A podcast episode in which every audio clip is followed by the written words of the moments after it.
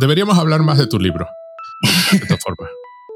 Ahora vas a decir que tú no tienes libro, pero deberías tener libro. Yo sí, bueno, sí, debería tener. Ahora estoy esperando que me. ah, Bueno, ahora publico un capítulo de, de un. Sí, sí, sí, pero de, deberías de tener un libro, pero no sé, pero no sé, no sé cuándo. No, no, no tengo ni idea de cuándo lo, lo publicarán. Me Eres, la- eres- eres lo suficientemente académico como para, para escribir un libro sobre algún tema. Bueno, siempre puedes rehacer tu tesis cuando la termine.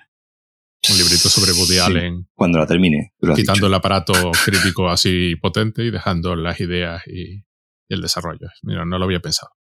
Bueno, estamos en guion ausente eh, con Paco Casado y yo mismo, como me presentaba cuando hacía un programa de, de radio en Radio Campus en La Laguna, yo mismo, Pedro Jorge Romero, yo mismo, pero soy yo mismo. Eh, este es, eh, siempre me olvido decirlo, pero este es un programa sobre cine donde hablamos de las películas sin molestarnos en, en decirlo de spoilers. Spoilers, por supuesto, desde el principio. Si no has visto la película, pues la puedes ver primero, No como esta gente, ¿no? Que hace podcast sobre El Señor de los Anillos sin spoilers. sin spoilers. Sí, que además, Que no vamos a ver, aquí hay un problema fundamental. ¿Cómo hablas de una obra sin contar lo que pasa en la obra? Es decir, es prácticamente imposible porque dices me gustó, no me gustó, eh, fulano está bien y todos son vaguedades, no puedes especificar detalle. Hay gente a la que no le importan los spoilers, como me pasa a mí, y yo me escucho los programas sobre películas que hace, por ejemplo, un podcast que me gusta mucho, que se llama Horror. Vanguard, que va de cine de terror, pero son... Y bueno, me los oigo y los disfruto muchísimo y a veces hasta veo la película. Por ejemplo, me, mm, voy a ver una, la última película que hablaron, que una japonesa se llama Pulse, sobre fantasmas en Internet, cuando empezaba Internet, allá por el año 2001, una cosa así. Bueno, todavía no eran redes sociales todo. Y bueno, aquí, por supuesto, spoilers a, a Tutiplén y probablemente de más de una película, pero ¿qué, ¿qué le vamos a hacer? Si no te importan, pues sigue. Si te importan, pues. y la película te llama la atención, pues sigue adelante. O no sigas, yo qué sé. Cada uno es libre de hacer lo que quiera. Eso sí, si te gusta el episodio, vete a iTunes y deja un comentario valorándonos, diciendo como si este fuera un podcast de cocina. Y acabamos de recomendar una receta de natillas. Porque es una idea que hacen los de un podcast que se llama The Content Minds, que me encanta también. Son dos tíos hablando de, de Facebook y Twitter y estas cosas, pero sí con un, con cierto sentido crítico y periodístico, explicando muchos memes. Y es una cosa que hacen al final del episodio y siempre me ha encantado y siempre he querido hacerlo. Vete, deja un comentario como si acabásemos de recomendar una receta de natillas. Bien, la película de la que vamos a hablar hoy es Arrebato, de un señor que se llama Iván Zulueta. Zulu, Zul- Zul- yo, soy, yo no puedo pronunciar esas cosas. Que además es un señor muy, muy, muy curioso porque la película es del año 79, con además una serie de actores, pues. Hoy, hoy más olvidados, supongo, ¿no? Menos, menos reconocibles. A ver, yo tenía esto abierto en algún sitio y lo acabo de perder, pero bueno. Hoy mm, menos conocidos. Ah, em, una, una actriz que no logro identificar, que la recuerdo, una señora que parece que se está eh, riendo continuamente. Marta Fernández Muro. Su primera novia en la película. Mm. Ajá. Mm, Que esa la recuerdo de la época. Sí. Bueno, básicamente con Eusebio Poncela haciendo de director de cine maldito. Cecilia Roth, que está espectacular. En particular, ella, me gusta mucho, y un señor que se llama Wilmore, que a pesar de su nombre no es americano, es español. Y uno entiende perfectamente por qué se, llama, se hacía llamar Wilmore, porque su nombre de verdad era Joaquín Alonso Colmenares y García Loigorri. Con esa serie de apellidos, porque hay dos guiones en, en ese nombre, en esos apellidos, ya sabes que su po- familia pobre precisamente no era, ¿no? Básicamente eh, va de un director de cine que está terminando una película de vampiros, que está ahí discutiendo el final con, eh, ¿cómo se llama este hombre? Siempre me olvido su nombre. Em, oh. Eh, Antonio Gasset, el de Días de Cine. ¿No es la voz de Antonio Gasset? Eh, pues la verdad Sí, es. su voz, la reconocí Sí, es su inmediatamente. voz. Vale, Sí, vale, vale. La Sí, que sí, no es su voz es la del personaje de Gloria, Ah, claro, sí, sí. que Elena de- Fernán Gómez, sí, sí, pero la, voz la de- pone Pedro Almodóvar. Sí, sí, que sí, aparentemente, según Iván Zuleta, hacía voz de mujer mejor que una mujer. Lo cual, bueno, es raro. Iván Zuleta además es un personaje muy curioso porque básicamente solo hizo dos largometrajes, un montón de cortos, algún trabajo de televisión. Hizo este y un anterior que vi el otro día por también ya en plan, vamos a, a ser completistas. Eh, uno, dos, tres, al escondite inglés, que yo recuerdo el final. No sé si la vi en algún momento, no sé si la llegaron a pasar por televisión o vi el final. Porque el final con, con esto de destruir el decorado del Festival de Eurovisión, que no es el Festival de, de Eurovisión, es el Festival de Mundo Canal. Es una película del año 69, estrenada en el año 70 en España. Creo que en el 69 fue el Festival de Berlín, que ni siquiera está firmada por él como director, sino por José Luis Borao, porque él no era miembro del sindicato de directores o lo, que sea. Y es una película muy curiosa porque esto es una fantasía popera maravillosa de la época, de un señor que se había visto todas las películas de los Beatles. Claro, es decir, eh, ahí Richard Lester está el primero en, en las influencias, claro. Es súper experimental, básicamente una serie de largos videoclips con grupos de la época, de los cuales yo no recuerdo a ninguno excepto Fórmula Quinta y Ismael, que canta lo de la tarara. Es que es, muy curioso, es muy simpático esa, esa idea de que estos son los grupos importantes del momento y, y prácticamente algunos ni siquiera tienen página en la Wikipedia. Mm. que va a intentar buscar alguna información sobre ellos. Algunos ni siquiera están en, en, sitios como Apple Music y cosas así. Pero es una película curiosa porque es, primero, súper experimental, em, muy, muy, muy cachonda, pero es súper optimista. Es una película del año 69, cuando al final del, del franquismo, ¿no? Esta, esta idea de que el país va a cambiar en algún momento, ¿no? Son los últimos años del franquismo. Bueno, una película crítica en la medida que puede ser una película crítica hecha en el año 69 en España, pero bueno, que mete sus pullas con, con las canciones que iban habitualmente a Eurovisión hay una escena inicial con la cantante y compositora de la canción que, vamos, no puede ser más, más meter el dedo en la llaga, pero eso, simpática, graciosa, súper optimista, en plan el franquismo va a acabar en algún momento y el país va a cambiar para mejor. Y luego, e, es lo que me llama la atención, nueve, diez años después, en el 79, hace Arrebato, que es una película depresiva, claustrofóbica, ya hecha en democracia, es la, la, la, constitución es del año 78, con la movida, depende a, quien le preguntes, ya empezado o empezando, o sea, la, la movida madrileña y, bueno, movidas de viguesas, varias movidas por España, una especie así de revulsivo cultural de un país que de pronto se encuentra libre y se pone a hacer de todo. Mucho hijo de familia acomodada decidiendo que era el momento de empezar a, a hacer cosas. Era, la movida es menos obrera de lo que. Sí, sí, sí, de lo que sí. Ahora parecen de recuerdo. Eh, fue, fue un revulsivo y la movida duró, pues, hasta entrado los 80, que 83, 84, algún programa de televisión, La Edad de Oro. Se manifestó de muchas formas. Eh, Tierno Galván, el alcalde de Madrid, un señor mayor muy metido, ¿no? Obviamente, como movimiento cultural, pues obviamente es innegable, porque pues, sería la negar la existencia de algo. Es decir, ¿no? si obviamente la movida madrileña como revulsivo cultural, pues obviamente existió que como suele ocurrir con todos los revulsivos culturales, aquí en España, en Estados Unidos y en Francia y en cualquier sitio, eh, se tiende a mitificar en su momento, después ya viene, digamos, el movimiento contrario, que es eh, decir no fue para tanto, y bueno, yo creo que con el tiempo, pues cada uno se va poniendo en su sitio, pues, eh, personajes ahora como, no Alaska, pues participan en programas de Federico Jiménez Los Santos, eh, Almodóvar, pues ya está a su rollo. Y Iván Zulueta, sí es verdad que fue uno de esos eh, personajes que eh, siempre, se, siempre se mantuvo. Iván Zulueta también era un señor, ¿no? Que venía de, buena familia y, digamos, se pudo permitir el trabajar poco. no estamos diciendo que no trabajase, pero digamos, de poder tener esa cierta libertad de hacer lo que quería, sobre todo, su, de, de, hecho, su, su carrera más prolífica es la de cartelista, ¿no? De, de hecho, aquí en la, en la película, en esa escena inicial en la que tú decías que sale Antonio Gasset, hay varios carteles, ¿no? Suyos de, diferentes eh, películas que hizo Habla Mudita de Mario Gutiérrez Aragón, eh, la ley del deseo, creo, de, de, de no, la del después, pero bueno, el cartel de la ley del deseo sí es, eh, sí es suyo, es decir, que, digamos, tuvo, tuvo una carrera bastante extensa y, bueno, se pudo, se pudo en cierto, en cierto modo permitir ese no, no trabajar.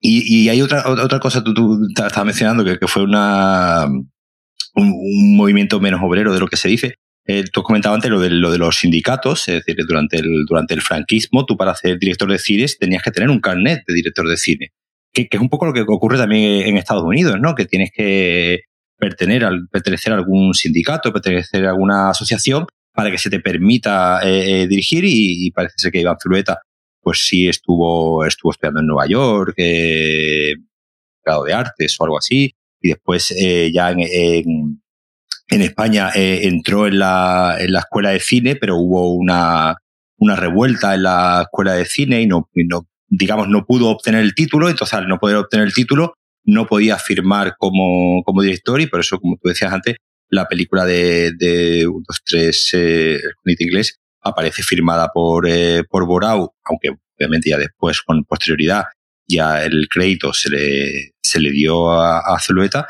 Pero claro, el control que ejercía el franquismo sobre eh, quién podía dirigir una película y quién no, pues llegaba a esos, eh, a, a, esos, a esos límites.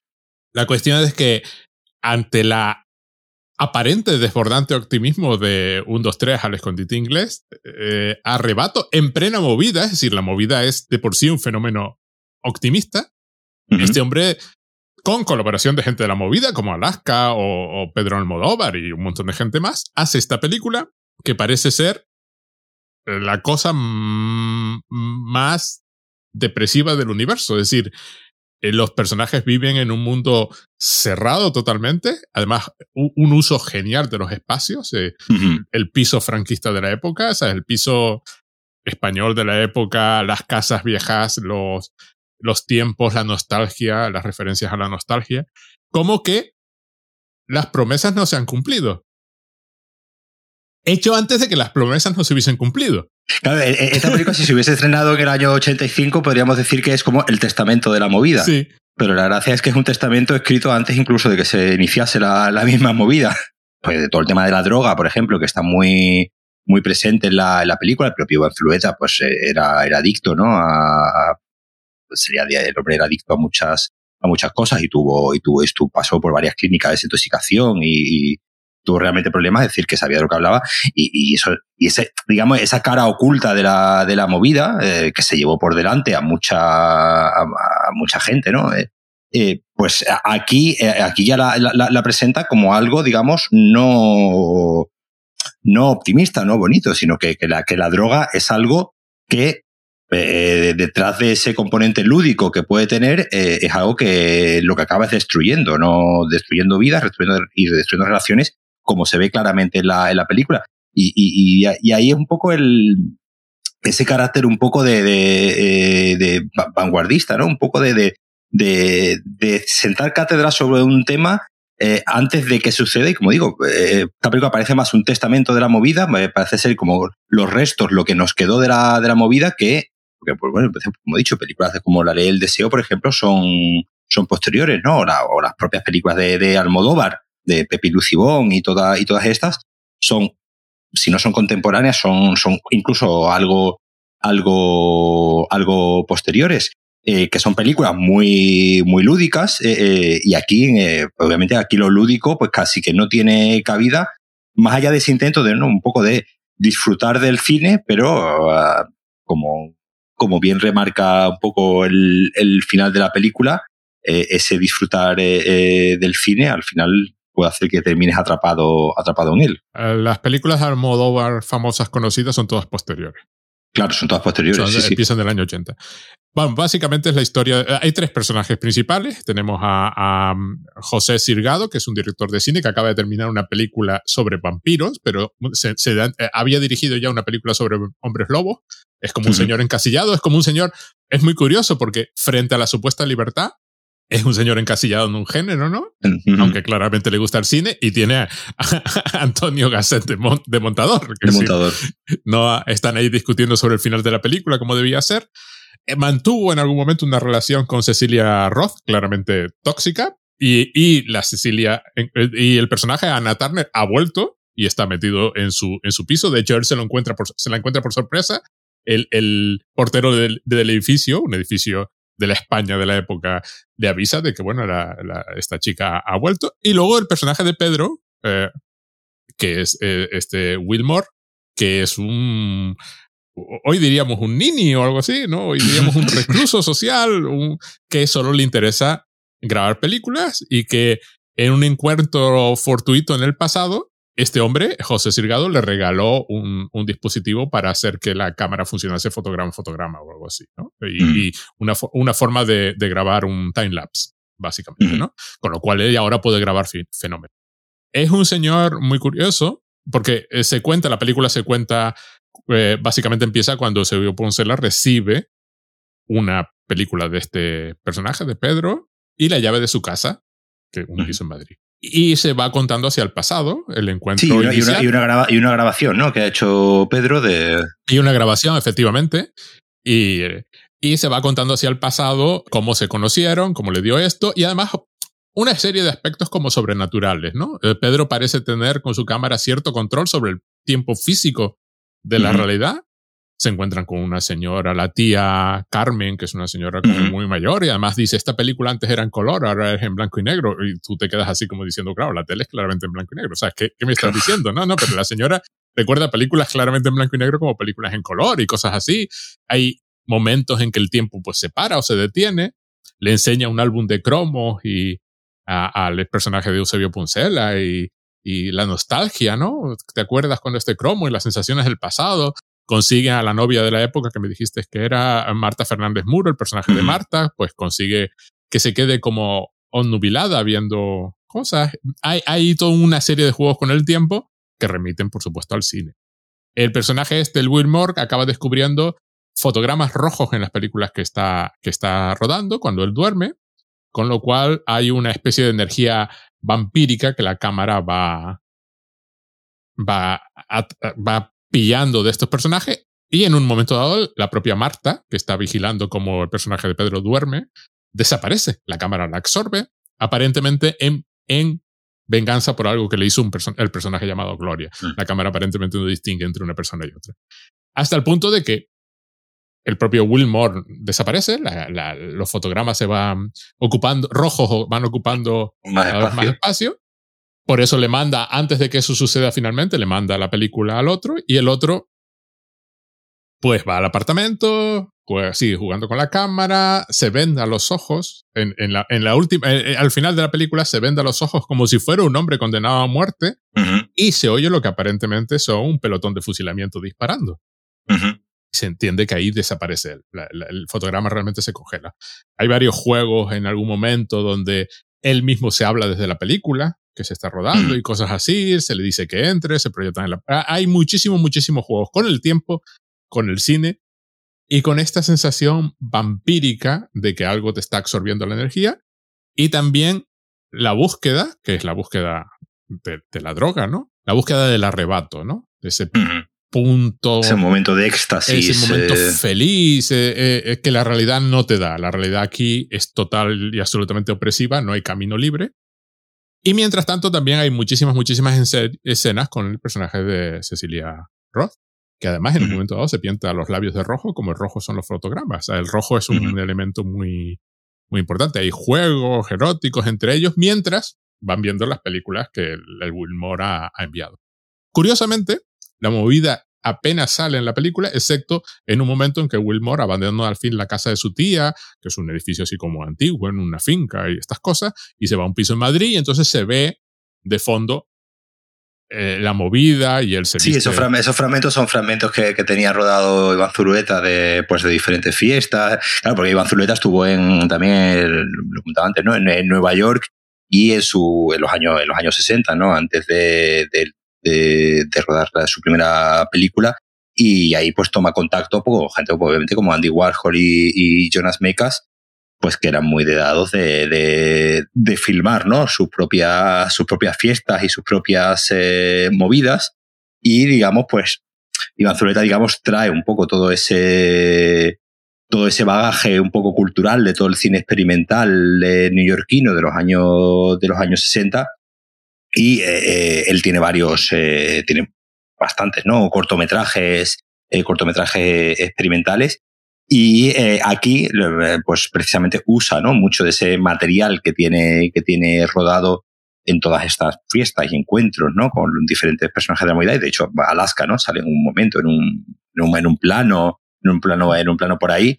Y, y claro, decir, obviamente es, eh, es difícil no, no establecer un cierto paralelismo entre, obviamente, los dos personajes cineastas eh, de, de, la película, obviamente como, digamos, dos trasuntos del propio, del propio Iván Zulueta en cuanto a dos formas, ¿no? De, de ver, el, de ver el cine. Por un lado, el, el personaje de Eusebio Poncela, digamos que está más eh, metido en el, digamos, el punto industrial, ¿no? Del, del cine y de hecho la conversación, ¿no? Que mantiene al principio con, con el personaje de Antonio Gasset, el montador, va un poco en esa, en esa línea, ¿no? De, de quizás esto es demasiado, ¿no? Vienen a decir, ¿no? Que quizás esto sea demasiado raro, demasiado vanguardista, ¿no? Para, para una película comercial y obviamente pues esa, esa tensión, ¿no? Que siempre, que siempre está ahí eh, entre, el, entre el cineasta, ¿no? Que quiere agradar al público y hacer algo, una, algo que, que llegue al, máximo público posible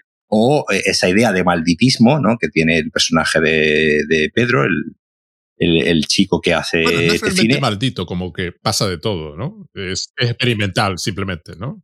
Claro, pero bueno, al final un poco fue, fue la condena también que sufrió esta misma, esta misma película, ¿no? Pues que en su momento sí tuvo una cierta repercusión internacional, eh, ganó varios premios en, el, en Fantasporto, que era un festival de cine fantástico que, que, había, no sé si sigue existiendo en Oporto, pero que en su momento recuerdo que tenía bastante, bastante eh, trascendencia, pero la película en realidad en su momento cuando se estrena no, no tiene más, eh, no tiene una repercusión tampoco muy, muy allá y es con el, y es como suele ocurrir, ¿no? Es con el tiempo con la que eh, el, el, que, digamos, pone a esta película en su sitio y la convierte en el clásico que es, que es hoy. Prácticamente yo creo que hasta principios de, hasta finales de los 90, principios de los 2000, que se reedita la película en, yo recuerdo, vamos, yo recuerdo haberla visto a principios 2000, 2001, es decir, no, no, es decir, era, se sabía, ¿no? Que, que había una película que se llamaba Rebato, que era como muy,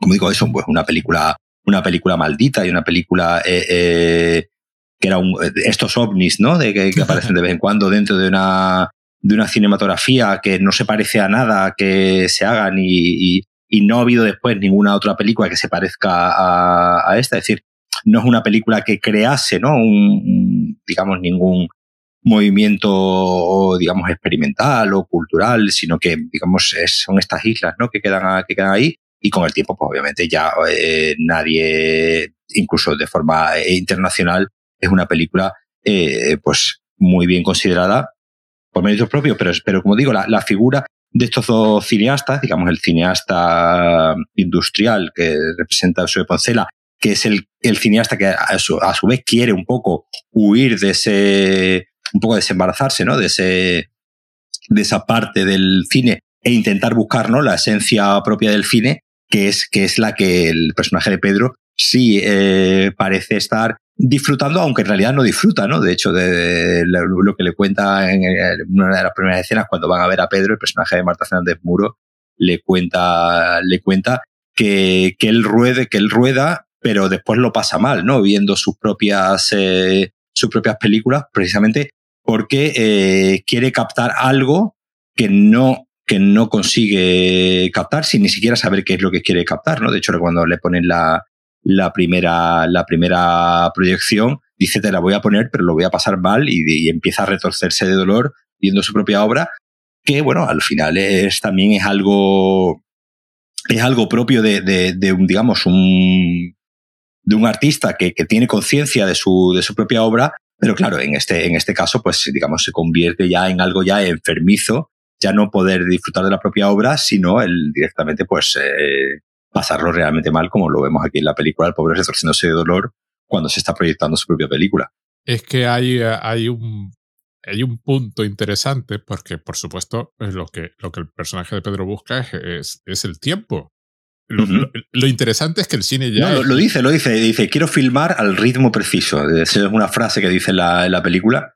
Pero el ritmo preciso no es el de los 24 fotogramas por segundo, es otro. Mm. Es, es, el del time lapse. Quiere, quiere captar algo del fluir del tiempo que él parece además controlar. Sale en algún momento con un juguete y, y parece mm. con, él parece controlar el tiempo, con lo cual quiere grabar.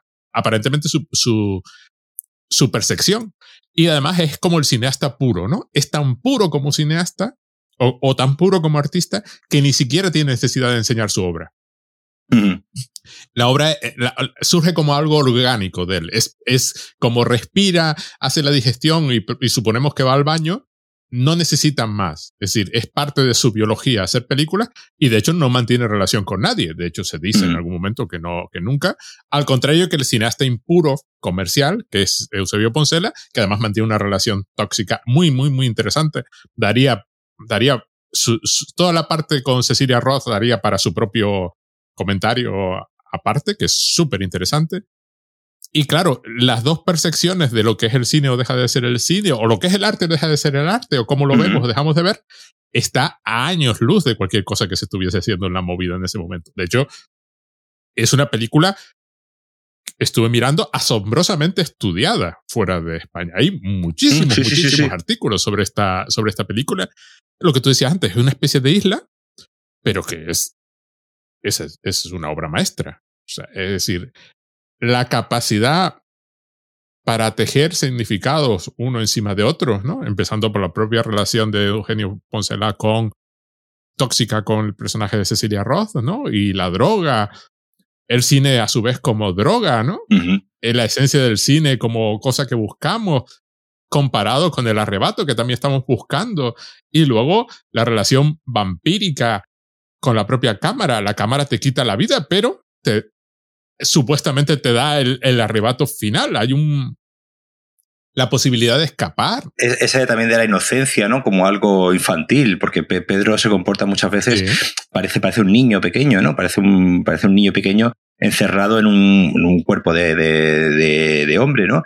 Y y, y, un poco el, recuperar esa inocencia de la mirada, ¿no? Del niño que mira las cosas eh, por primera vez y se, y se asombra, que obviamente pues eso es un poco el, eh, el arrebato, y que un personaje como el de Poncela ha ido perdiendo, ¿no? Eh, por culpa de, pues, pues por, por, culpa de diferentes circunstancias, de, de, de, su relación tóxica, ¿no? Con el personaje de Roth, con su, con su inclusión, ¿no? Dentro de la industria, de la industria del cine y que es un poco lo que le, lo que le lleva a, de repente a admirar ¿no? a, este, a, este, a este joven eh, que parece que tiene una mirada, una mirada todavía limpia, todavía, todavía, pura, dentro de, pues, eh, eh, eh, como digo, de, dentro de, dentro de ese, de ese dolor, ¿no? Que tiene ese, ese el personaje de Pedro. Nunca vemos al personaje de Pedro, digamos, relajado, ¿no? Siempre hay dentro de su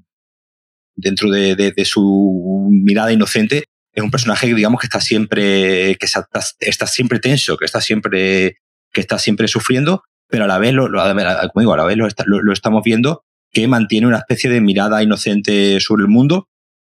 También un poco, eh, eh, un poco ahondando, ¿no? En esta idea del, del artista como, como, como alguien que ve, que ve el, el, el mundo, eh, que ve más el mundo que el resto, ¿no? De los, eh, de los humanos y como, y como ve el mundo más que el resto de los humanos, al final eh, eh lo sufre más, sufre el mundo más. Es decir, el sufrimiento le, aquí hay, hay, un momento, por ejemplo, muy, muy interesante en la relación, ¿no? De, de Cira Roth y, y José Poncela con el tema de la, de la droga. Eh, él le descubre, ¿no? A ella la, la heroína, que no, ella no la había consumido. Hay un flashback, ¿no? Un momento en el que cuenta, ¿no? La primera vez que ella prueba la, la heroína y ella la prueba con, al principio con, con algo de, de, de, reticencia, pero ella misma le dice, eh, yo me engancho muy rápido a cualquier cosa. Mm. Si, entendemos que a cualquier cosa es tanto a, una droga como a una relación, como pues eh, a cualquier cosa. Y más tarde eh, hay un momento en el que ella quiere mantener sexo con él y el, personaje de José Poncela le dice que, que no puede porque está, está drogado y precisamente la, la droga le impide eh, disfrutar de, no puede mantener una erección y no puede, es decir, eh, eh esa, esa idea un poco de eh, eh esa, esa, esa, droga, ¿no? Que te, que te evade, ¿no? De la, de la realidad, pero al final lo que, lo que consigue es no hacerte disfrutar de cualquier placer, ¿no? Al final hay, hay esa lucha ahí entre, entre la, esa idea hedonista, ¿no? De, de disfrutar de, del placer pero que a su vez, eh, eh, como le ocurre un poco, como le ocurre al personaje de Pedro, eh, disfruta ¿no? de, rodar sus películas, pero después no puede consumar ese acto que es el de mostrarlas al, al público. Entonces, hay, hay siempre en la película esa, esa doble tensión entre el hedonismo, que como decía antes, al final serían las películas de, iniciales, ¿no? De Pedro Almodóvar, donde todo era, donde todo es fiesta y todo el mundo y todo es eh, delirio, pero a su vez hay ese pozo, ese pozo oscuro que también lo necesita, lo necesita el, artista. El artista necesita un poco eh, mirar, ¿no? Un poco a, la cara, ¿no? Ese, a mirar a los ojos, ¿no? En la, la oscuridad y esta película, pues, un poco expresa esa, un poco esa, esa idea, ¿no? Que, que, que, ese mundo, que ese mundo de, de, placer que nos proporciona el cine a todos, pues también tiene un poco ese, ese reverso, un poco como, pues, como decía, como, como tiene la, la droga, que te, que te lleva a, a, a, llegar un momento de, de parálisis total, aquí expresada pues en ese incapacidad, ¿no? En un momento de su poncela de ni siquiera mantener relaciones con la que es eh, su novia, su pareja o, bueno, o ya en ese momento su, su amante. Sí, hay una, hay una impotencia fundamental de fondo, claro, una impotencia física y una impotencia de reconciliar lo que haces con el arte, en realidad. Claro, hay una especie de, de, ideal del arte puro, de la película pura o, de, o del cine puro, que no es consumible, ¿no? no es, no es alcanzable. Hay un, hay un quiero y no puedo y además lo que estoy haciendo me impide llegar. O sea, hay un, lo cual es curioso en una película que parece que debería pertenecer a otro periodo, al periodo de esto es alegría y color, pero ya la había hecho, la había hecho 10 años antes, la de... Y en una similitud muy curiosa, en, esta le quedó mucho mejor. En la otra es, vamos a probar todo. O sea, no importa. O sea, qué idea, ¿no? Vamos a probarlo todo. Ahora voy a colocar la cámara así y tal. Ahora voy a falsear el color. Ahora voy a hacer esto. Hay un juego continuo sin, sin, sin cohesión, ¿no? Mientras que aquí hay un juego continuo de formatos con bastante, bastante cohesión. Es decir, Además que eh, eh, es de estas películas que dices tú, eh, viendo en el estado en el que se realizó, ¿no? Y, una película pues, de un presupuesto limitado, eh, que, que, que, que, esté tan bien construida, digamos que, se, que en ese sentido, nuevamente remitiéndonos a las películas de, de Almodóvar, que son más que serían más eh, herederas, ¿no? De, de, esta que tú has dicho, ¿no? De un, dos, tres, el escondite inglés. Exacto. Películas más anárquicas, más, eh, eh, mm, más, más, libres en el sentido de no, no tan atentas a la, a la estructura, sino a, pues, a, a, un captar, ¿no? Un estado, un estado de ánimo es una película eh, eh, muy bien pensada, muy bien construida y con un trabajo de montaje eh, que se, claro, no, no, sé cómo sería el guion inicial de la película, pero digamos esta, esta mezcla de tiempos que tiene la película todo el rato, ¿no? Que va, va yendo para adelante y para atrás todo, todo el rato, no es una película para nada, para nada lineal, que, que, que todo tenga tanta coherencia y esté tan bien, tan bien construido siendo una película, digamos, eh, de bajo presupuesto y, y, hecha con, con, escaso, con escasos medios y, y, sin, y sin venir Iván Zuleta de una, de una tradición de, de, de, cine, digamos, eh, digamos, probablemente más, más comercial, como, como hemos dicho antes, es, de estas películas milagro que dices tú, mm, ¿cómo pudo esto salir así de bien con, con, con, este, con esta gente que, bueno, pues el pobre Iván Zuleta también tenía sus, eh, como hemos dicho antes, el, hombre tenía problemas reales con las drogas, como, como aparece en, los, en el personaje de, de, de Poncela, y eh, me consta, porque eh, conocido a gente ¿no? Que, que, que, ha intentado trabajar con él y que ha, y que ha, trabajado con él, ya el hombre murió, eh,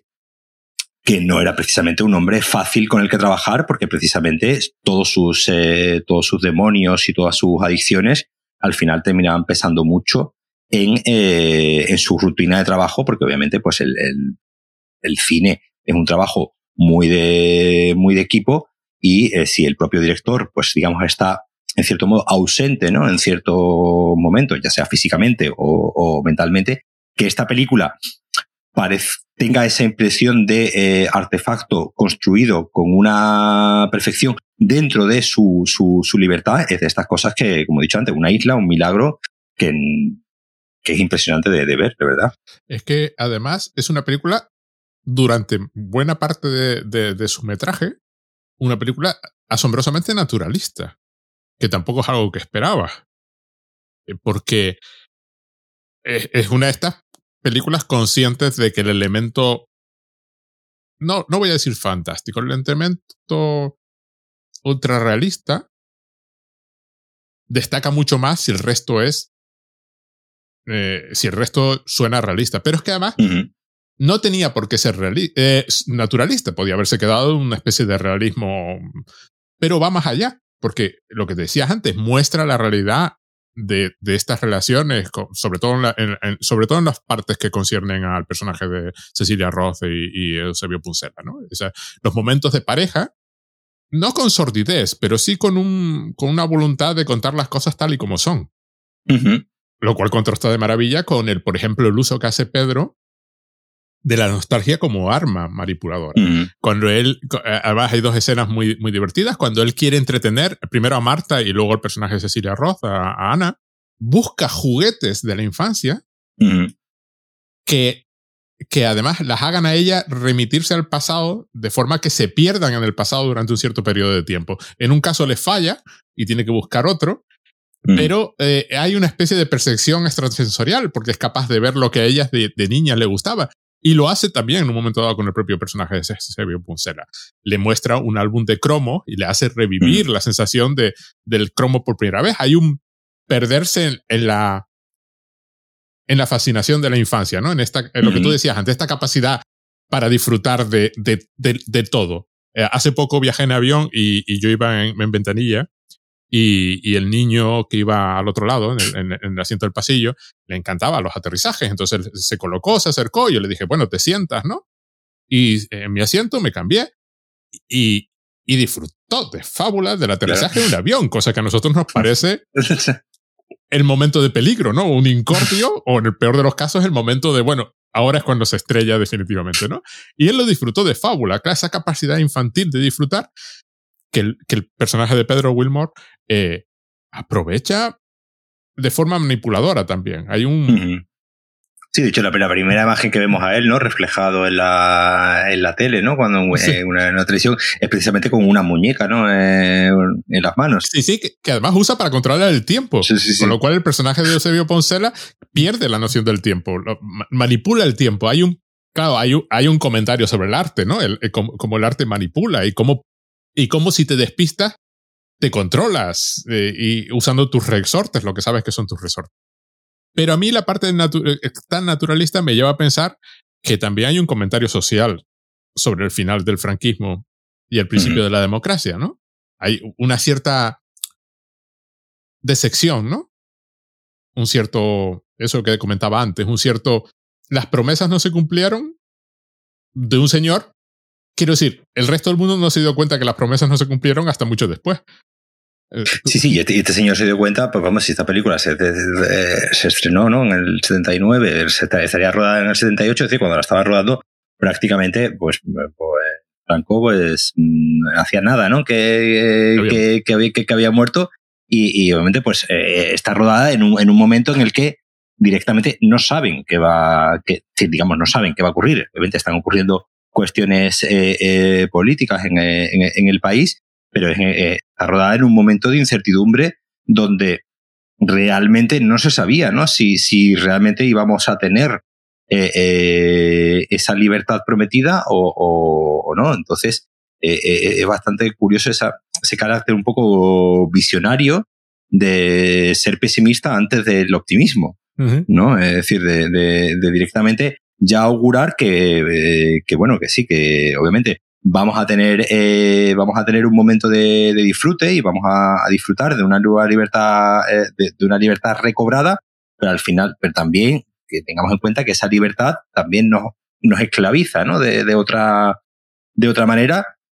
Y eh, obviamente, no, no, no, obviamente no se, ni, ni, mucho menos se puede comparar a la libertad que hay pues eso, ya en los años 80, con, con la que había eh, durante, durante el franquismo, pero sí, sí pone un poco el, el, el stop, ¿no? En decir, sí, sí, vamos a, tenemos una búsqueda de libertad, que es la que representa, ¿no? El personaje de, de Pedro, pero al final esa, esa libertad, ese, ese ansias de, de, libertad, pues también tiene sus, eh, sus, sus, consecuencias, ¿no? Eh, y, en este, y en este caso, pues eh, al final eh, la de Pedro es terminar atrapado, ¿no? En, en ese bucle que, al final es el, es, el, es el, cine, que es de repetir una serie de, de, de, fotogramas, ¿no? Una, una y otra vez y a la que se sacrifica, ¿no? El propio, el propio personaje de Silvio Poncela al final por eh, en esa búsqueda de, de, esa libertad,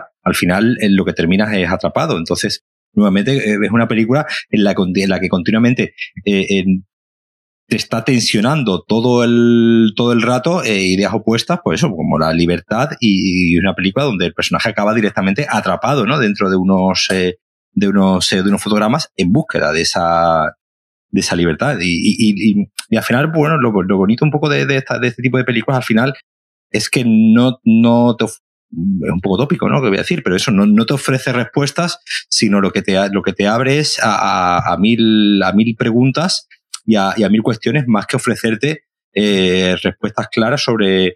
Yo, yo, yo no habría considerado arrebato, eh, como tú acabas de decir, una película política hasta que, hasta que un poco, eh, conforme lo que tú has dicho, la pensamos en el tiempo que está hecho, que está hecha y, la pensamos que está hecha, pues eso, nuevamente, mencionando Almodóvar, antes de todas esas películas lúdicas de Almodóvar. Entonces, entiendo que en su momento fuese una película maldita y que fuese una película que tuviese problemas de, de distribución, porque quizás obviamente no es lo que la gente quería ver. La gente quería ver pues las películas de pajares y excesos y exceso, que, de, de tú el otro día me de, ayer no una de Fernando Exceso, ¿no? No, no sé, no nos mencionabas, es decir, eh, y, o como digo, las películas eh, eh, más vitalistas de, de Pedro Almodóvar, como Pepi Lucibón y, y, y, cosas así, que obviamente pues esta película en el año 79-80 pues quizás no es lo que ni siquiera el público más, eh, quizás el público digamos más minoritario de salas de arte y ensayo, ¿no? Como se llamaba eh, antiguamente como se llamaba en esa, en esa época, ni siquiera era el tipo de película que, que querían ver, porque precisamente lo, lo último que querían eh, que lo último que probablemente querría el público en ese momento eh, es una película, digamos, tan cortas rollos, ¿no? Como, como esta, y lo que la gente quería ver más, pues eran las comedias de Fernando Colomo y Trueba y Almodóvar, o como digo, o, las películas de, de Ozores, Pajares y, y Exceso, y no esta película que, como digo, pues no es precisamente la película más optimista del mundo en un momento en el que reinaba un cierto eh, eh, carácter sí optimista. Es que esta película es del mismo año que Los Vingueros. Claro. Que, y de Mamá cumple 100 años. Claro. Hay todo aquí. Es decir, hay, hay otro cine, efectivamente, que no era este. Porque está hecha en un, está hecha a destiempo, pero curiosamente uh -huh. eso es lo que hoy nos permite leerla como un comentario sobre el tiempo, claro, sobre ese tiempo. Hay una escena además muy, muy, muy chula cuando el personaje Cecilia Ross está disfrazada de como Betty Boop Uh -huh, sí. Y se coloca la luz del proyector y su sombra se proyecta sobre el, estas pantallas plegables de la época que supongo que los jóvenes de hoy no conocen uh -huh. ya porque ya no existirán, ¿no? Hay todo un continuo serie de referencias también al cine y a la historia del cine. Él, él ve películas en la tele, hay, hay, hay momentos muy curiosos y luego está el hecho de que para que la cámara te absorba, tú duermes. Y la uh -huh. cámara te filma mientras tú estás dormido, lo cual es claramente una referencia a Andy Warhol, ¿no? Claro, sí, sí, totalmente. Y es muy curioso esa, de pronto, esa referencia en medio de una película que no, parecía, no parecía estar haciendo ese tipo de referencia. Es una película consciente de, bueno, de cómo se puede usar la cámara, ¿no? De, de, de, de todos los usos. Y luego el final, cuando el personaje de Eduardo Poncela ya llega al piso de este hombre y empieza a ver las películas, las manda a revelar, porque claro, todo esto eran cámaras de Super 8, uh -huh.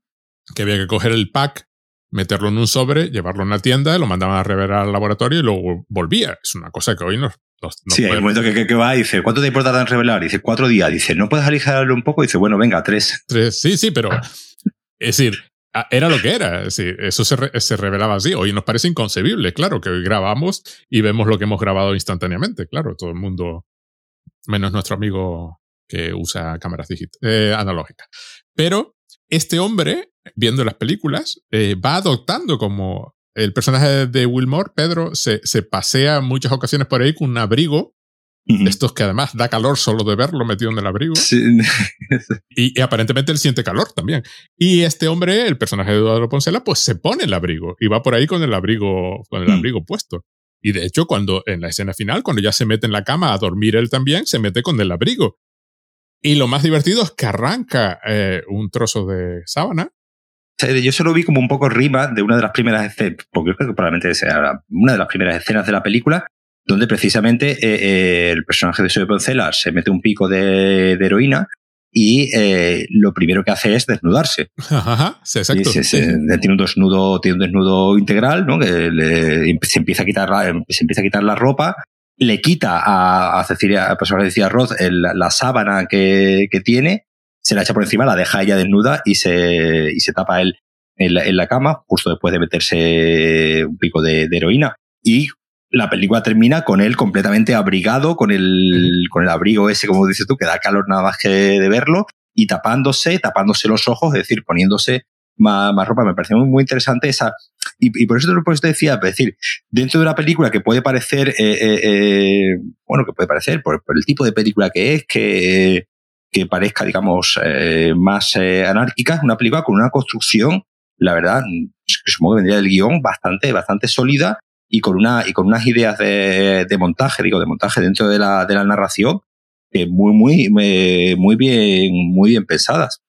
Y además, cuando se pone la venda final, parece la venda de un condenado a muerte. Claro. se, tapa los ojos. De hecho, la fotografía no puede ser más evidente. Hay, hay una, estoy viendo ahora mismo una fotografía de, ese fotograma en concreto y el hombre parece tal cual. Mm, sí, el garrote vil, ¿no? Que era lo que se, se llevaba en la época. Sí, sí, sí. Bueno, pero eh, lo que suena son como, como disparos, ¿no?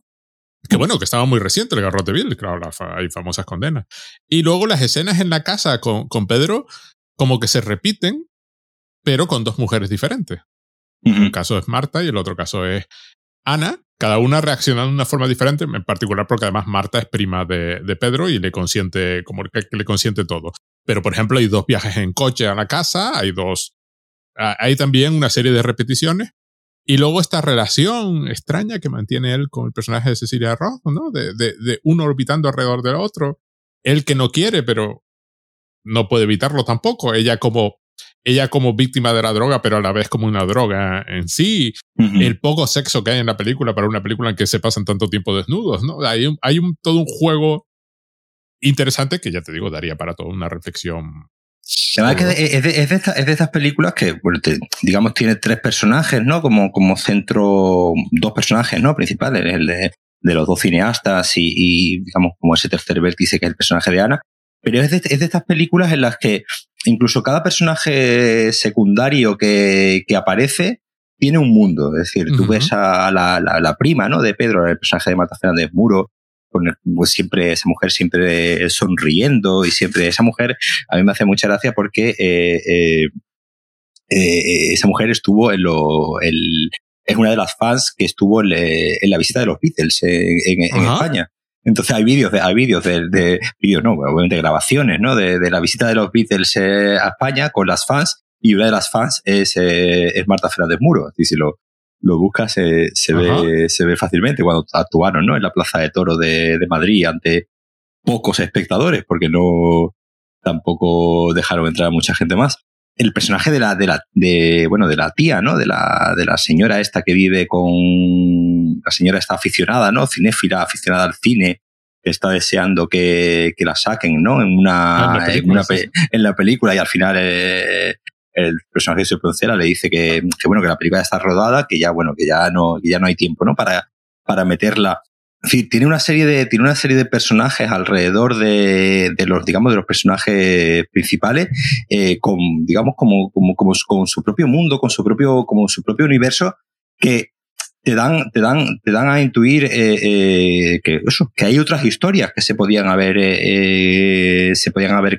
haber contado y, y, están ahí. Eso, y eso, y eso es algo también muy difícil de hacer, que digamos que los, que los pocos, en este caso pocos personajes secundarios que aparecen en la película tengan una, una entidad y una, y una idea de que no son personajes secundarios que pasan por allí para, para ayudar al protagonista. Bueno, bueno, el personaje, ¿no? De la, de la hija, ¿no? De Fernando Zenán Gómez, eh, doblado por, eh, por, por, Pedro Almodóvar, que tiene una relación también un poco en, en, paralelo, ¿no? Con la, con la persona, la que tiene el personaje de Sergio Poncela y Cida Roth.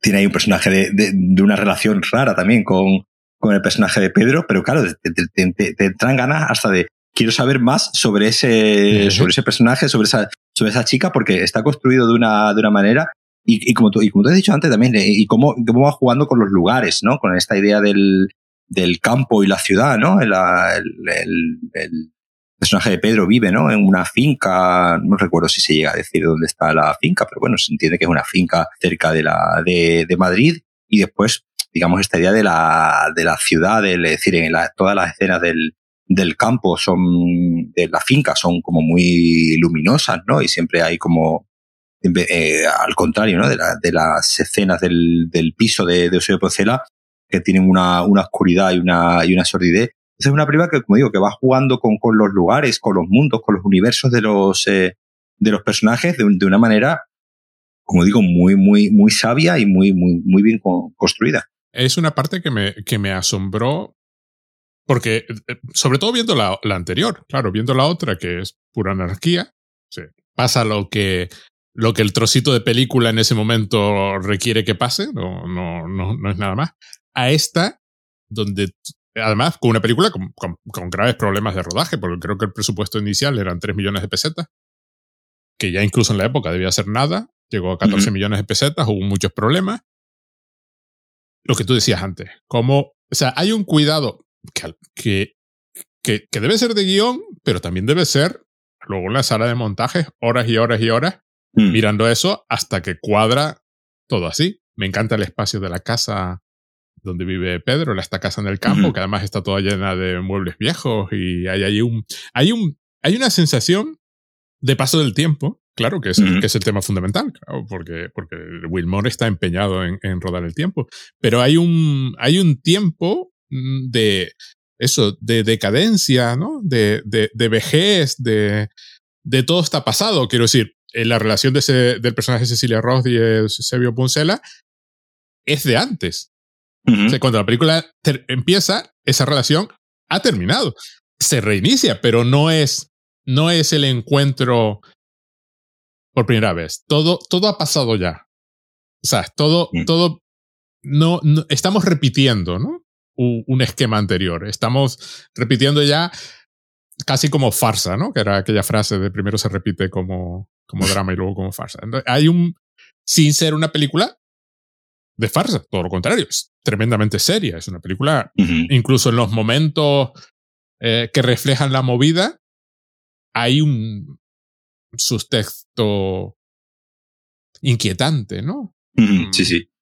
Grotesco incluso, ¿no? Sí, la, la, la escena de cuando ella se viste, que mencionó tú antes, que se viste ya de, de Betty Boop y se pone a cantar, que podría haber sido un momento, digamos, erótico festivo, ¿no? Pero uh -huh. ha sido un momento, un momento de, de, incluso de lujuria, ¿no? No hay ninguna lujuria en la, en la, en la película. No, no, no hay. Y, y, y, además es curioso porque el personaje de Cecilia Rosa claramente no está en la posición del personaje de Eusebio Poncela. Es, el personaje de Eusebio Poncela el que ya está acabado. Uh -huh. Ella claramente aspira a recuperar algo y todavía digamos que conserva cierta esperanza que él corta continuamente cada vez que ella manifiesta algo. Es lo que me llama la atención. Hay una sensación de final. Además, escrito por un hombre que, su vida no había terminado en ese momento, aunque luego no volvió a hacer ningún otro largometraje y se pasó los 80 sin hacer nada porque, bueno, estuvo en rehabilitación y haciendo carteles, como tú decías antes, y que luego en algún momento hizo varios episodios de series de televisión. Sí, cositas para televisión que, que bueno, pues como tenía la suerte, ¿no? De, de, ser un hombre muy querido, ¿no? En la dentro del mundo de, del cine, pues bueno, pues amigos como Borau y tal, pues de vez en cuando intentaban un poco sacarlo del, del pozo, pero bueno, también eh, sí es cierto que, como he dicho antes, eh, eh, lo sé de un poco de primera mano, era un hombre pues difícil, ¿no? difícil con el, con el que trabajar y que y que bueno, pues obviamente en, un contexto de cine industrial, pues obviamente pues no, de cine o televisión, televisión, pues obviamente es difícil,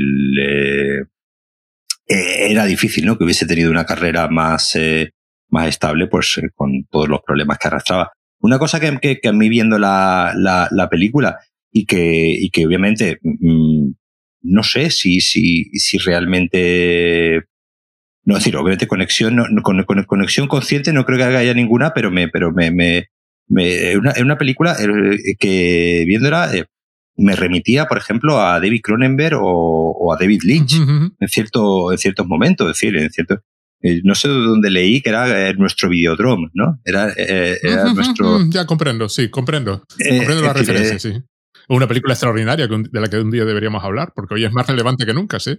Pero claro, pero esa, esa idea, ¿no? De la película de Videodrome, ¿no? De con el, con el en, en, en, Videodrome es el VHS, ¿no? El elemento, el elemento, digamos, eh, cinematográfico o, audiovisual. Y aquí es el, y aquí es directamente el, el, el, Super 8. O incluso también, también, también un poco me, me, me remitía a, a, un señor del que hablamos hace poco, de Oliviera Sayas y mm. eh, Irma eh, con, toda, con toda esta idea de, bueno, del cine dentro del, del cine y esa idea de captar algo que, que no, que, y, esa, y, a, y a saber la frustración, ¿no? Que se produce al intentar captar una idea, una sensación, un sentimiento, un, captar algo y esa lucha, lucha continua. Entonces, es curioso porque es, decir, obviamente, pues yo no, no, no tengo ni idea, ¿no? Si Oliver Sayas, David Lynch o, Cronenberg conocen esta película o, la habrán, y, obviamente en su momento eh, Iván Zulueta, pues no, es decir, David Lynch no, no había rodado nada todavía y, y, y, vamos, y Cronenberg estaba todavía haciendo películas de terror, es decir, que digamos no, no tenía ¿no? los imaginarios lynchianos y cronenbergianos de, a los que somos tan, que ya tenemos, digamos, también, también en nuestra, en nuestra mente, pero eh, es una sensación curiosa que una película que tú sabes perfectamente que no bebe de estas fuentes, porque obviamente es, materialmente imposible, a su vez te recuerde a, películas que se hicieron, que, a películas y a mundos que se hicieron, que se hicieron después. Es una sensación bastante, bastante rara y, obviamente habla muy bien de, habla muy bien de ella, en su carácter visionario, de mm, adelantar una serie de, de mundos y una serie de ideas que otros cineastas mm, más exitosos y más prolíficos después abordarían. Un aspecto que comentaste antes que me gusta mucho es el, no dar respuestas. Claro, el propio final no sabes cómo interpretarlo. Hoy es lo que parece un pelotón de fusilamiento. Y él va como si estuviese siendo fusilado, pero el rojo de los fotogramas, pues remite a la sangre, por supuesto, pero remite también al éxtasis, a, la alegría, a la vitalidad o al erotismo cuando, cuando la propia Cecilia Roth, eh, el personaje de Cecilia Roth usa el rojo, ¿no? Entonces, el uso del rojo es uno de estos, mm, digamos, elementos que ayudan además a... Eh, eh, porque, porque en esta película puedes hacer una cosa que no podías hacer en Videodrome. Claro, Videodrome va sobre la televisión y, no, y hay algo que no puedes hacer en, en Videodrome, pero además que Videodrome sabe que no puedes hacer y entonces no lo hace nunca porque es parte de la gracia de la película que eso no se puede hacer, pero aquí sí se puede hacer, que es mirar el fotograma. Claro, puedes mirar, puedes poner a contraluz la película y ver lo que hay en la película, lo que me lleva a otra cosa, que es eh, eh, la, la, maravillosa textura visual que tiene esta película, ¿no? Es una película... Y además hay que, hay que, agradecer que la copia que está en Flixolé, por cierto, que está en Flixolé, ¿cierto? La película está en Flixolé y que es una plataforma que a mí me sorprende eh, para bien por, la buena calidad que tiene de las copias de las películas que tiene. Es decir, como tú me dices. Claramente es una plataforma hecha por alguien al que le preocupan esos detalles. Sí, sí. Eh, entonces, eh, quien sea, quien sea, a quien se le haya encargado esta plataforma, oye, pues eh, la verdad. Mm, Chapo. Mm, chapó porque eh, eh, además esta película se, se, nota ¿no? que está remasterizada, que no es un que no es una copia de DVD, sino se ve, se ve que tiene que venir de un máster de un Blu-ray o, similar y la verdad, joder, como tú bien dices, es una es, es eh, la textura que tiene la, la película. afortunadamente el streaming no se la no se la carga y se puede apreciar porque además que la película combina varios formatos, ¿no? Como hemos dicho antes, eh, hay ciertos momentos donde vemos eh, eso, las filmaciones de, del personaje de Pedro pues están hechas en, en Super 8 y eso se mantiene en la, en la película y tenemos, ¿no? Esa textura y ese grano del, del Super 8 que, como digo, que afortunadamente en la copia Flixolent no se, no se pierde. Es que además, por ejemplo, el propio apartamento donde eh, Eusebio Poncela y Cecilia Ross pasan la mayor parte del tiempo es uno de estos apartamentos anárquicos, desordenados, pero nunca aburrido visualmente. Tiene muchísimo, eso, muchísima textura que contrasta, por ejemplo, con la textura que luego tiene en la casa de campo, que es, que es diferente, ¿no? O las paredes, por ejemplo, es una película que de vez en cuando mira la pared, ¿no? Que la, pared, la pared le llama la atención. Y luego están los momentos en que cogen el fotograma y miran el rojo de los fotogramas y el rojo tiene, ese rojo tiene textura, no es, mm. no es como tenderíamos a hacerlo ahora. No un sólido. No, un rojo sólido. No, no, es un rojo Claro, que remite, por supuesto, a la sangre, ¿no? Eh, o, a ese tipo de cosas, ¿no? Claro, es una película eh, que me, me, fascina también, porque podía haberse quedado en lo puramente temático, pero claramente eh, Iván Zuleta es un señor que, que, que, por práctica, claro, efectivamente, es un señor que se pasaba el día haciendo esto. Tiene mil cortos, ¿no? Pues, de hecho, sus cortos, eh, sus cortos son cortos experimentales, no son cortos, digamos, eh, narrativos, no son cortos y precisamente una de sus, eh, de sus obsesiones en todos sus, eh, la mayoría de sus, trabajos, era precisamente, pues eso, el, tiempo, ¿no? El tiempo, la pausa, el ritmo, eh, y era algo que, que, con lo que, con lo que jugaba mucho y era algo que le, que le preocupaba. De hecho, en principio Arrebato surge como un, en principio quería hacer un corto, quería hacer, digamos, esta idea del, del vampirismo, ¿no? Del final, ¿no? De, del propio, de la propia película, ¿no? De la propia cámara, digamos, vampirizando, ¿no? Al, al que la, al que la usa y al que, y al que duerme, ¿no? Y al que, y al que he filmado. Y, eh, pues un poco, aprofundizando en ese, en ese tema, fue ampliando la, el guion y dijo, bueno, no, aquí ya, aquí ya tengo suficientes ideas para hacer un, un largometraje. Pero sí, sí, surgió en principio su idea era hacer un, cortometraje más de los que él, venía haciendo. Además, remite a esta idea popular, cliché este de, de la cámara te roba el alma, ¿no?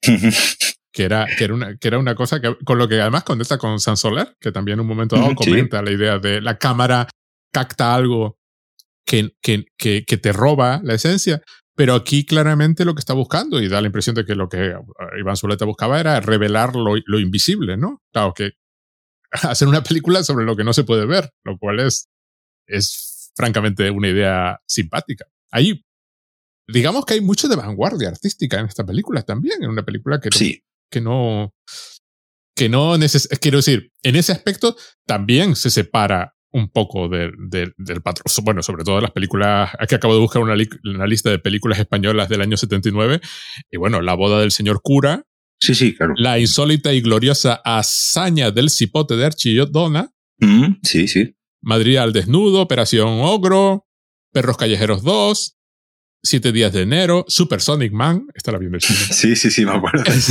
hay, hay todo, El Caminante, em, no hay ninguna película, de hecho no sale arrebato en la lista de películas del 79, pero claramente la vuelve a separar de lo que los cineastas estaban haciendo. Yo lo que me pregunto ya, ya como última reflexión, es Iván Zuleta, ¿cuál de los dos quería ser?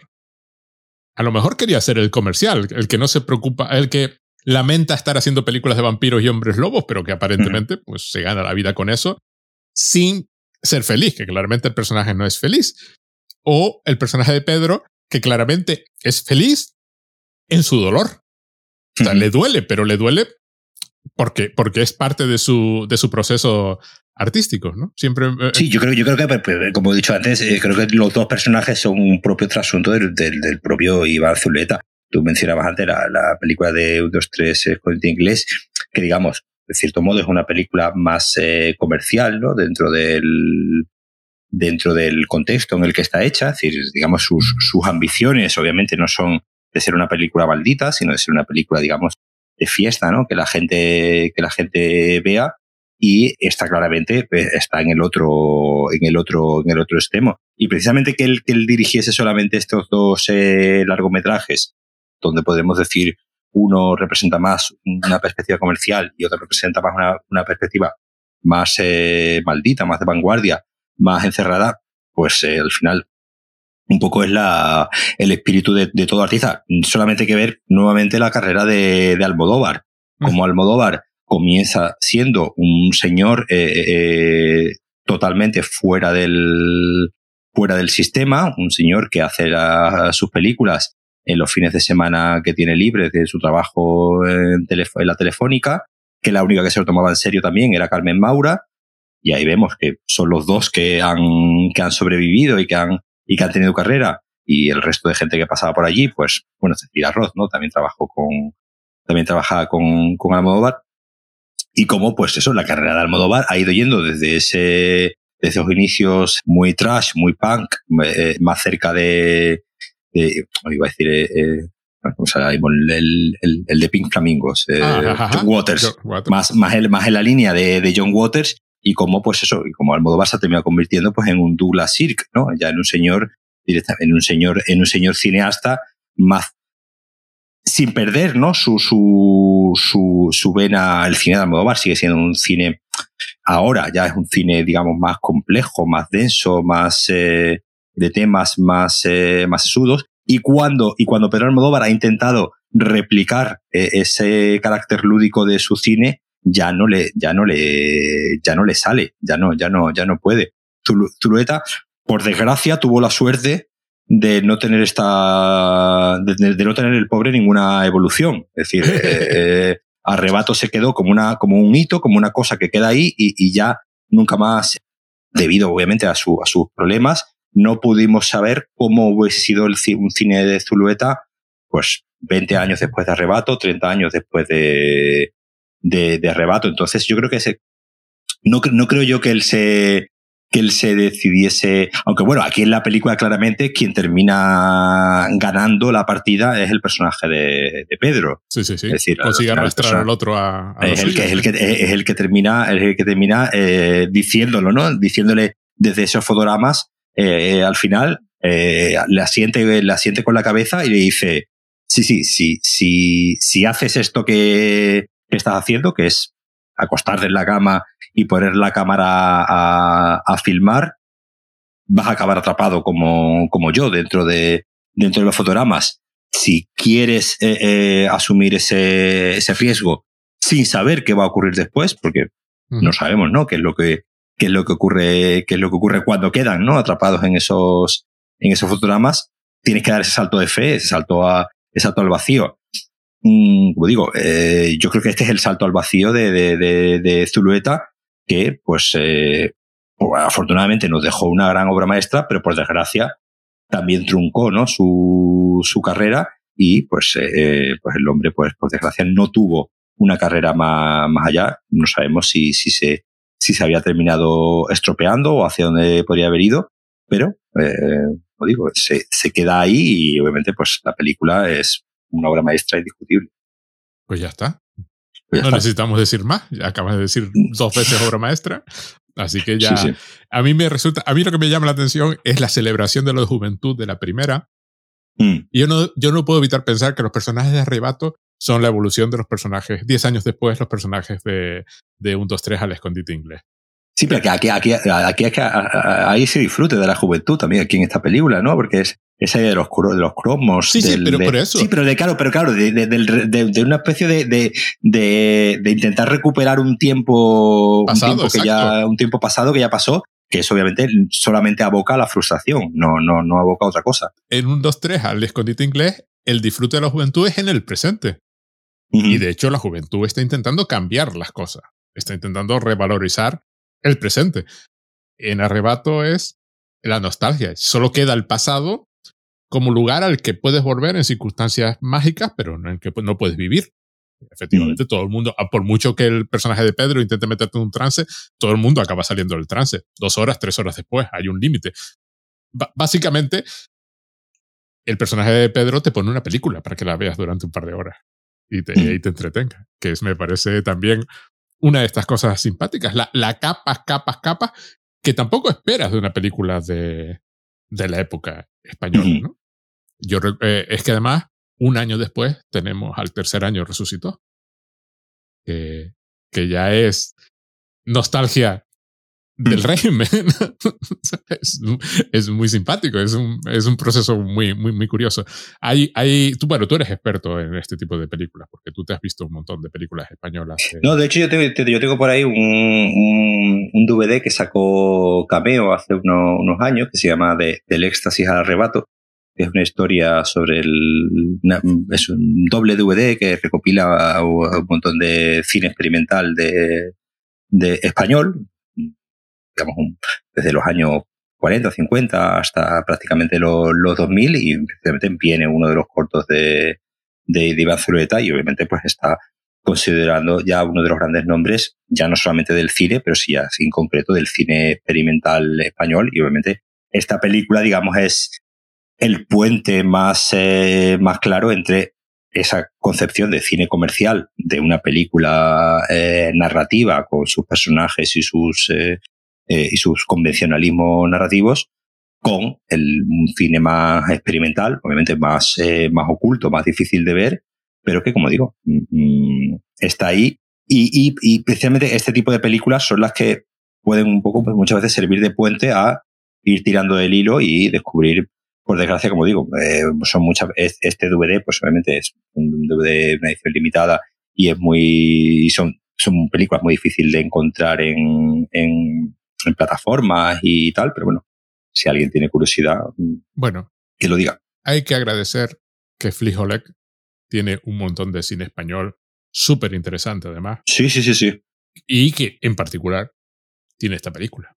Así que por lo mm. menos hay un sitio donde la podemos ir a ver. Y además en una calidad excelente, como tú decías antes. O sea, mm. la textura. Y además, de y además Flixolé está muy bien de precio. Yo llevo. Es una pasada, ¿no? voy, a hacer, voy, a hacer, voy a hacer promoción de Flixolé sin que nos paguen, pero vamos. Yo llevo, yo llevo dos o tres años ya pillando el, la oferta del Black Friday, que son 19,90 eh, por todo el año.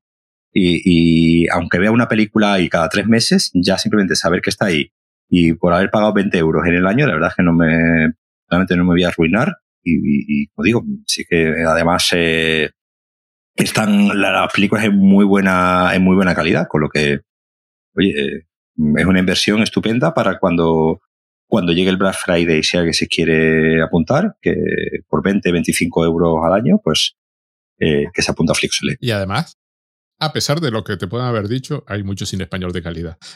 Sí, sí. Muy bien, gracias Paco. Nada, a ti, Hasta la próxima. Hasta la próxima.